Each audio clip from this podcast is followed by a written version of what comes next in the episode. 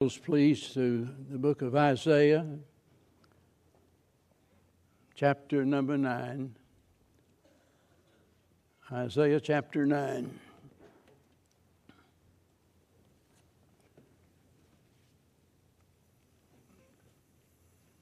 Our text today is found in verse number 6. We'll look at verse 7 a bit later. That is, is part of the text that we don't want to miss.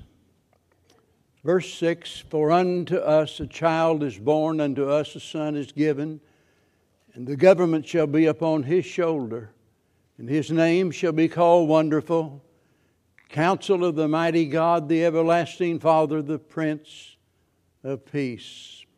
Someone has calculated that there are over 700 names, offices, titles, metaphors, or or descriptive phrases of Jesus in the Bible. Now, that would have been quite a project trying to go through the Bible and find all of those, and I can't vouch for that number, but I do know it is an exceedingly large amount of times that the Bible speaks of our Lord in different ways. And uh, that means we could preach about that every week, absolutely for, for several years. But this morning, we're just going to stay here with the five things mentioned here in verse number six. The five names, and that'll lead us to the heart of the message.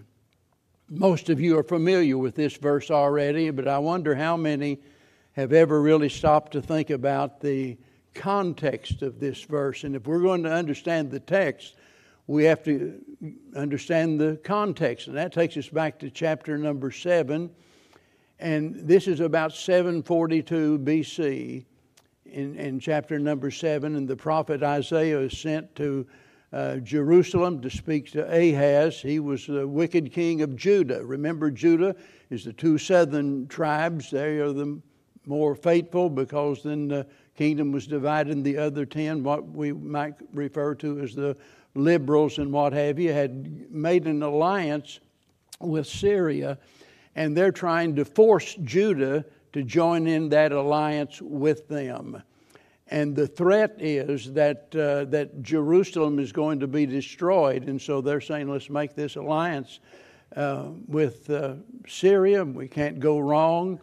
So this is a time of spiritual darkness and political distress. I mean, there's danger on every hand. And so Isaiah told the, the king to ask God for a sign to ask Lord to give us a sign that you know that uh, we'll do the right thing, that we're going to be okay, because uh, you know from from all appearance we're we're about to be destroyed, and the king, being the wicked king that he was, refused to ask God for a sign. He tries to act real pious by saying, you know, no, I'm not going to ask God for a sign. He said, I don't want to tempt the Lord. Now, you read that and it sounds like we said a good thing, but it's simply a pious act trying to get him off of the hook. And so, whenever we move on over to chapter number eight, we're, we're told in chapter number eight that the, that the downfall of the ten northern tribes are going to take place at the hands of the Assyrians. So now we come to chapter number nine, and we see this picture of doom and gloom.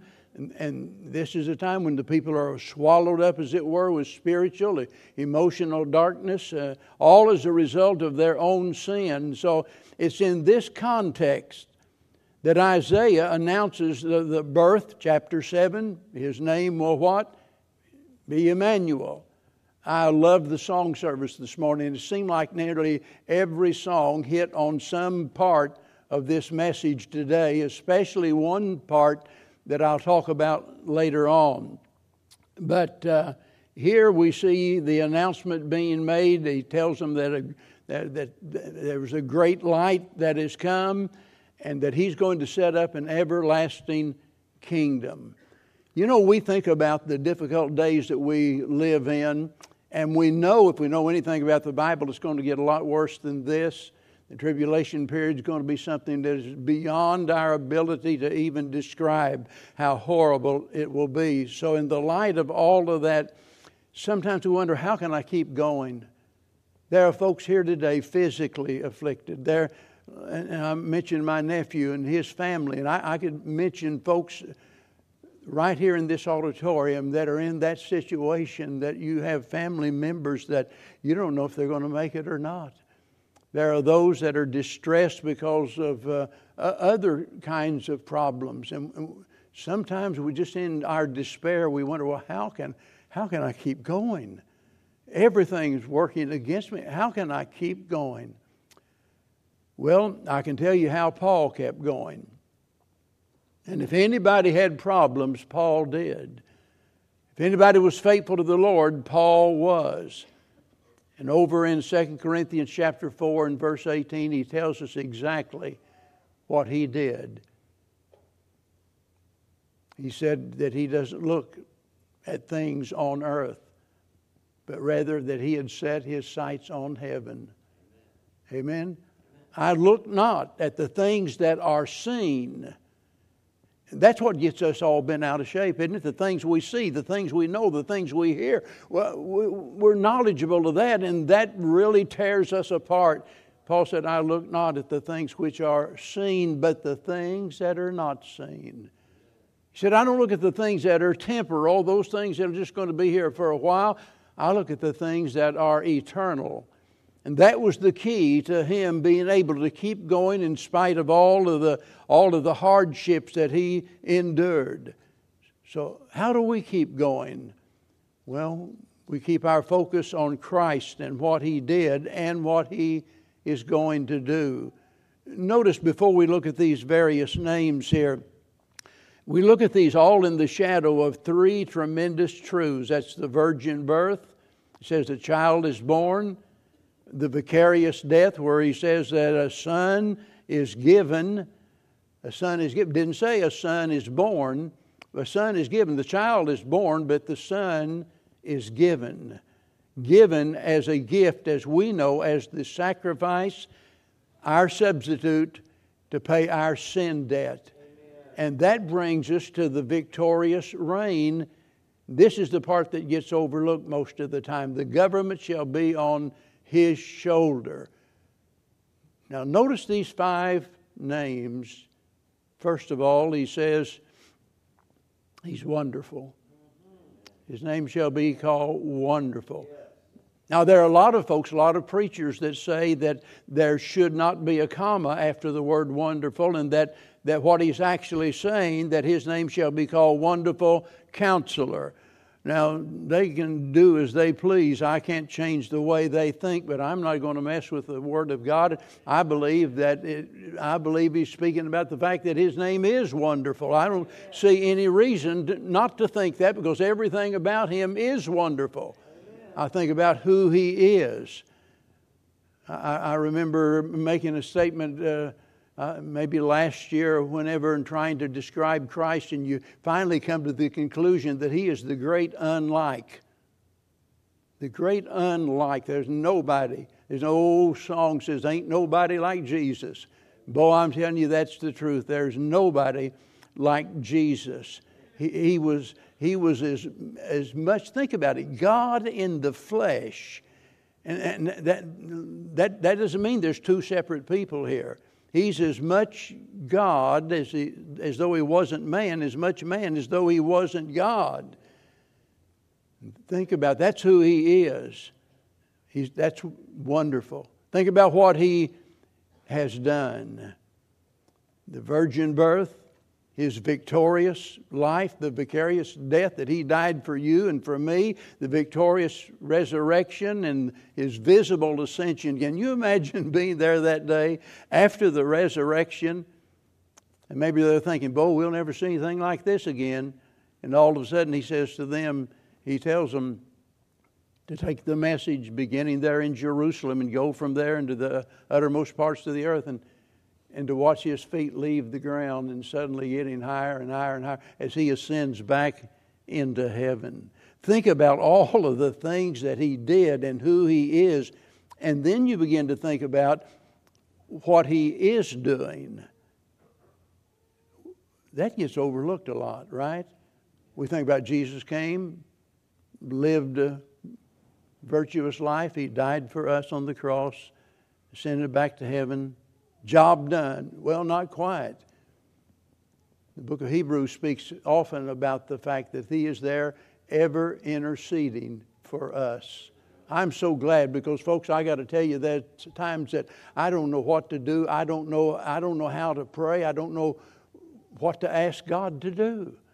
And He's ever interceding. There are times that I fail God, and I'm glad that He is a mediator between me and God. His work continues on, and He's wonderful because not just of who He is and what He did, but because of what He's doing. Amen.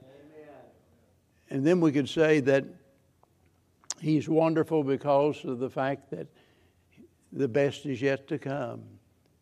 His name shall be called Wonderful. I don't know how anyone could deny that. Notice the next word, counselor. You know, it's been said that we live in the information age. And it's amazing that we have so much information at our fingertips. Just take your cell phone and you can you, you can see things on the other side in, in real time. You can see things on the other side of the globe. You can read the libraries of books that you would, would never, ever be able to access otherwise. All of this information in our generation, and it's absolutely amazing that we have so much information today, and still we can't even, the average person can't even answer the most important questions in life. Why are we here? Where did we come from? The world doesn't have the answer to that. God alone gives us that information. Jesus is the answer. Isaiah said in chapter 28, verse 29, the Lord of hosts is wonderful in counsel and excellent and excellent in working. In other words, God is at work continually. God is, as Brother Kenneth spoke about the providence of God, he, God's always at work. He's, he knows everything that's going on. Do you realize that God knew exactly who would be here this morning and who wouldn't? There are folks that wanted to be here, and God knew they couldn't make it today. There are folks that thought they were going to be here. And God knew that they weren't going to make it today, but God knew that you would be here. He, he knows exactly where you're seated in this auditorium. I mean, that ought to give us pause for reflection to think about that God knows this very moment exactly what's going to happen. He's wonderful, He's the counselor. Jesus has the answers. He is the answer to all of our problems. He's not just the answer, but He has the ability to meet those needs in our life. Knowing something is one thing, it's one thing for Him to educate us as our counselor, it's another thing for Him to enable us, and He does both. Even His enemy said, Never man spake like this man. My question is why didn't they listen? Why didn't they listen? Why didn't they obey him? Christ has the counsel for every crisis that you'll ever face. He has a plan for every problem that you'll ever encounter, a solution for every situation that you find yourself in. He has a message for every man, woman, boy, and girl. And if we accumulated the counsel from all of the so called wisest men that has ever lived on earth, in some way we could put all of, all of that counsel together, it couldn't even begin to equal the counsel that we receive from Christ. I love what Peter said in 2 Peter in chapter number 1. He says, according as his divine power hath given unto us all things that pertain unto life and godliness through the knowledge of Him that hath called us to glory and virtue. That's another way of saying that, that the Word of God is sufficient for all things. It answers all of those tough questions. It gives us the plan, it gives us solution for everything that we'll ever face. He is our counselor. He's given us all things that pertains to life and godliness. And where is it? It's through the knowledge that He imparts. The one that called us to glory and to virtue. No wonder we call Him wonderful. Then notice the next few words. He's wonderful, the counselor, the mighty God. That word mighty means more than just strong, it means invincible. The mighty Son of God. He is almighty. The emphasis on that all, almighty.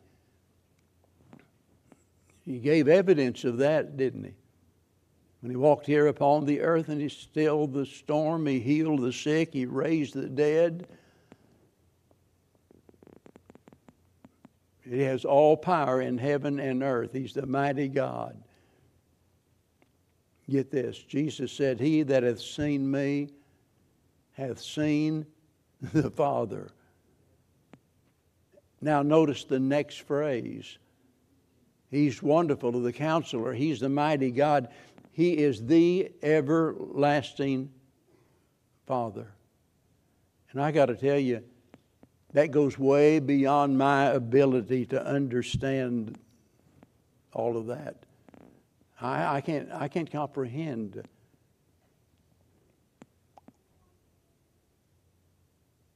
That, little baby born of a virgin was actually literally God Himself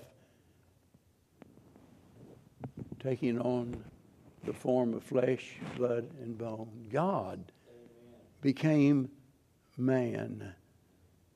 And he said in John chapter 17 to those disciples, he said, uh,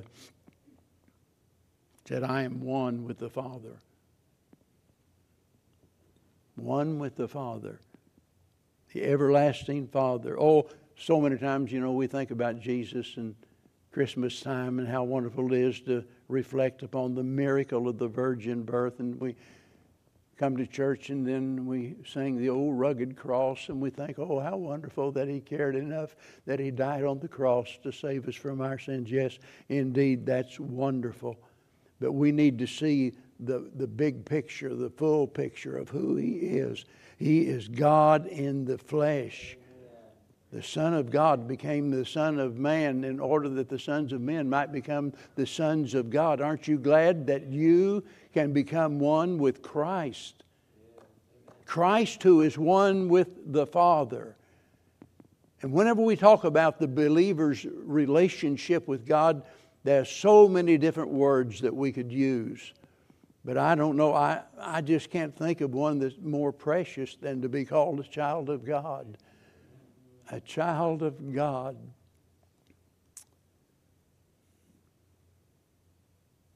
What could be more wonderful? Some folks put a lot of stock in their lineage. I remember years ago we were selling some church property in Cincinnati, and uh, the people dealing with buying up all of the part that we were selling was one of the Gould brothers, G O U L D, one of the richest families on earth, I guess. And uh, you know, this was one of the brothers, and I'm sitting there in his office, high, high, way up in the top floor, and looking out all over the Cincinnati area, and thought to myself, you know. Uh, what it must be like to be one of those brothers or part of that family, you know, and how rich they are. Let me tell you, there are people out here working at Walmart. There are people out here pumping gas. There are people out here digging ditches that are richer than those people are.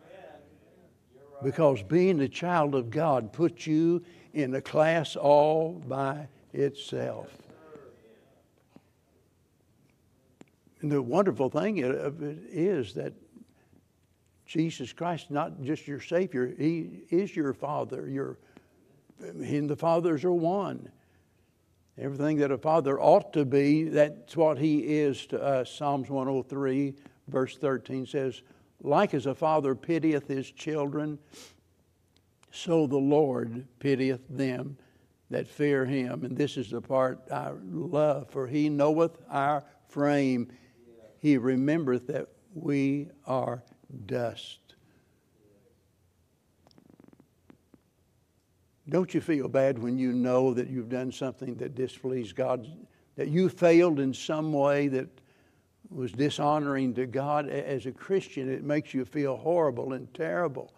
There are people that want to do more for God and, and, and they can't physically. They can't. They want to, but they can't. You don't need to worry about what you can't do, folks. Faithfulness has to do with you doing what you're able to do. God doesn't hold you accountable for things you can't do. He's well pleased in those that do what they can. And he's aware that we are but dust, that there are going to be times that we are not only are frail, but times that we literally fail him. He's like a father in those times. Amen. Now look at the next phrase. He is the Prince of Peace. Ever since sin entered into this world, there's been conflict. Cain slew Abel. Why? Because man's nature had changed, it was different. And from that time on, there's been conflict. The truth of the matter is, you can look at world history and see that that history is divided up in terms of, of wars. This war, that war. Go look back through the, the Old Testament. One war after another, one nation trying to defeat the other, one empire overcoming and conquering another. I was born at the beginning of World War II, 1941. I don't know, but what I won't maybe live long enough that uh, see World War III. We're on the doorstep. But to think about measuring our history in terms of warfare tells us something about our depraved human nature. There's something within us that that keeps us from actually loving one another as we ought to. So when it says that he is the Prince of Peace and considering the condition of this world, I'm talking about not only are we at odds with other people, but we are opposed by Satan himself. We're in a spiritual warfare. That puts us in opposition to God himself, our imperfections and yet he's the Prince of Peace. And I'm saying that because it just, who else could be the Prince of Peace? Who could do what Jesus is doing and what he is uh, about to do, what he's going to do? Over in Romans chapter 5, it talks about peace. Verse number 10 tells us here that he made peace possible. Paul mentioned the fact that we can have peace with God. Isn't it wonderful to have be at peace with God? Because until you're saved, you're not at peace with God. You can attend church, you can read your Bible, you can give 20%, 30%, or you can give it all. It doesn't make any difference. You're not at peace with God until you become a child of God. And because He's the Prince of Peace, we can, we can be at peace with God and we can enjoy the peace of God we can even be at peace with one another. But here he's talking about peace that is universal peace. Notice verse 7 of the increase of his government. I love that phrase the increase of his government and peace, there shall be no end upon the throne of David and upon his kingdom to order it and to establish it with judgment and justice from henceforth even forever. The zeal of the Lord of hosts will perform this. And when you think about this corrupt, confused world of conflict, it's hard to imagine that this is true, that He's going to usher in a kingdom that is unending. Uh, that's why I keep saying for the Christian, the future always looks bright if we look far enough ahead. And that's what we often fail to do. Notice it says the government is upon his shoulder. That's where it ought to be. That couldn't be said of anyone else. The government is upon his shoulder, and notice he says, There shall be no end. That can't be said of any kingdom that's ever existed on this earth. They all come to an end sooner or later. But the kingdom that he's going to set up, he says, from henceforth, even forever. From henceforth. Uh, it blows my mind whenever we think about the person and the work of Christ and how it affects our attitude, how it affects our actions, and, and without having that long look, without having that future look at, at what's going to happen, we're all going sooner or later be given to despair. There'll be something happen. You mark it down today, you're just you feel like you're filled with the Spirit. You could you could chase Satan right into into hell with a water pistol, and boy, you've got it all together. And you wake up in the morning and you'll feel like uh, you you feel spiritually dead and lifeless all over. How do we get through those tough times? It's realizing that there is going to be a kingdom, an everlasting kingdom. And it's just a matter of time. Oh, I wish I had the time to go back to Romans chapter 8 and verse 16 and start reading through there about the, him establishing this kingdom and, and that we as, we as God's children, Paul said, we do earnestly groan. We're groaning. We're all of creation groaneth. Because even creation itself recognizes in some way that this is not really the way that it was meant to be. Everything's different. There's thorns on the roses, there's venom in the serpent, fury in the beast. It wasn't that way before. And I'm telling you, there's coming a day when it won't be that way again. This is the Christmas time of the year when we celebrate the birth of the Lord Jesus Christ. And listen very carefully, and I won't be long.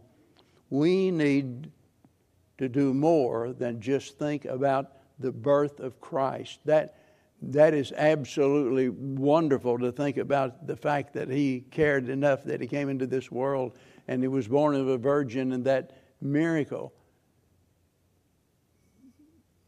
We read what the angel said over in Luke chapter number one, and I think maybe Kenneth already touched upon this. And we read part of it, and then we just kind of ignore the rest of it. But verse 30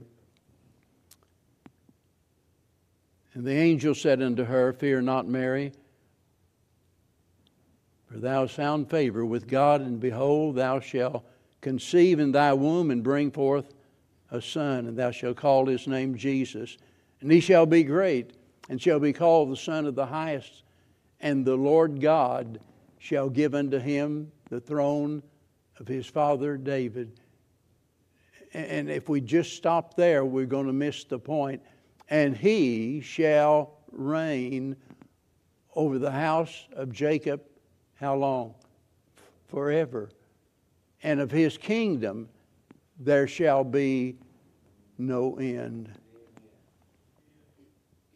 I want you to leave here today thinking about that unending kingdom of God. And if, you, if we had time to go back to 2 Samuel chapter 7, and we see the Lord telling David that very thing, uh, giving assurance that there's going to be the kingdom is going to continue and the kingdom is going to be everlasting. In other words, it is a permanent place of prosperity and peace, perfection forever. And what we do so many times, what we do is to take the, the glimpse, the short look at, at life. We just don't get the big picture as Paul did.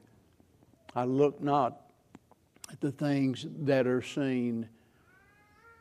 We're too nearsighted, aren't we? We need to be focused on, on the future. I've heard preachers even, you know, comment on the fact that sometimes they think we're so heavenly minded we're no earthly good. We've been accused of that. The real truth is we're so earthly minded we're no heavenly good. We need to get our focus back on heaven instead of dwelling on the past and depressed due to all of your present problems and what have you, think about the future. Think about the coming kingdom of Christ that literally, right here on a new earth,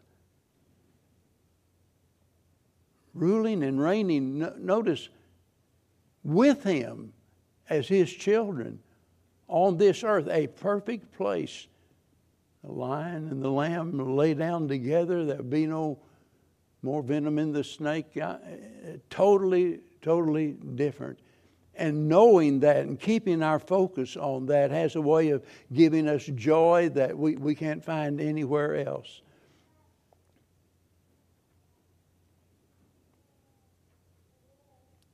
Why in the world would God be so concerned as to take upon himself the form of a man and come down to earth. Oh, we, we explain it by just saying God so loved the world that he gave his only begotten son. Well, we explain it that way. God loves us. That's, that's why God did that. But God is a holy God and he is a just God. So, how could that happen? Well, the only way God could secure our salvation was for God to offer himself up as the sacrifice. I want to leave you with the thought that it was old Doug Oldham sang a song. He's the uh, only time I ever heard it was less than a year ago.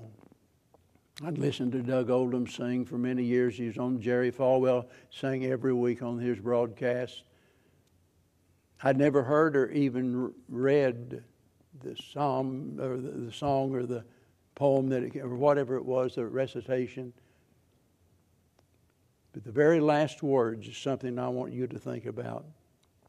It's entitled, He Saw Me. On the balcony of space stepped a pure and holy God. In an awesome solitude, he stood alone. Not one faint star to give him light, just endless, rolling, blackest night. But somehow, through all of the darkness, he could see. He saw mountains high and lofty, saw valleys lush and green, and babbling brooks and wildflowers grow, and even heard a robin sing. He felt a strange compassion as close to love as pain can be. Standing out there in his tomorrow, he saw me. He saw me in his likeness. He saw me just like him pure, clean, holy, spotless, white within. But he saw me bound in heavy chains and longed to set me free. But he knew if I became like him, he must become like me. That pretty well explains it for us to become like Him. Is that not God's purpose for each and every one of us? He's the firstborn among many brethren, the Bible says. Our goal in life is to glorify God by being as like the Lord Jesus Christ. And one of these days, 1 John chapter 3, verse 3, when the Lord comes, the, the wonderful, we're not just going to see Him, we're going to be like him, a joint heir with him. And this Christmas, don't just celebrate the birth of Christ, but rejoice in what that leads to. And in all of these verses that refers to his birth, that refers to his coming, they all eventually get around to why he came. He came to restore what was ruined in the fall. And for you, that means that you must be born again, regenerated spiritually. This can be the most wonderful Christmas you've ever had if you're here today and not saved. And if, you, if, if you're a child of God and you leave here all down in the dumps, shame on you. We've got something to rejoice about. Yes, life is difficult.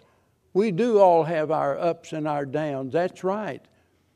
But the general tone of our life ought to be one of joy and of peace. Back whenever Bev and I were so sick, and I don't know who started it now, somebody wrote a book about it. I've still got the note the girls left in there.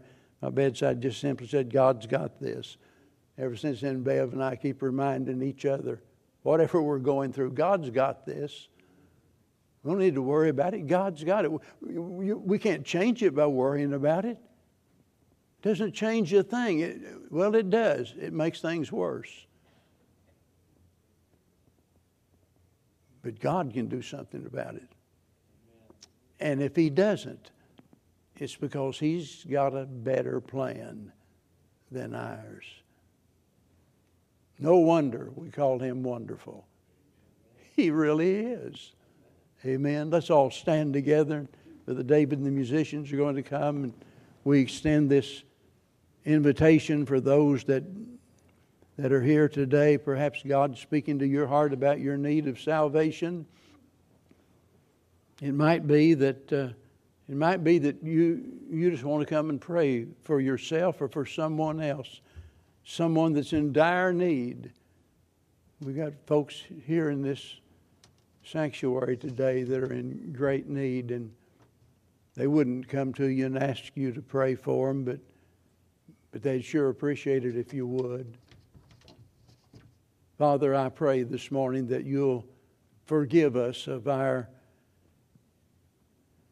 of our fleshly desire to gratify self rather than glorify you. Forgive us, Lord, for having that desire to be entertained, as it were, even religiously so. God, help us today to, to think deep about the great truths of your word. That regardless of how it seems, we know how it's going to end. And we thank you for that information.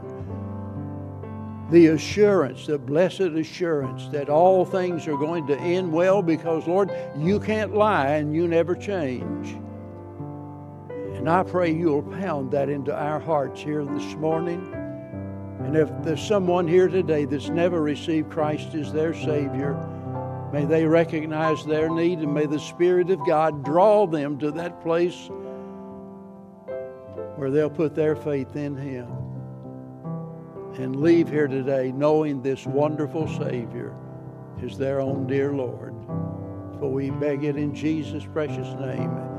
Amen. While we stand in as we sing.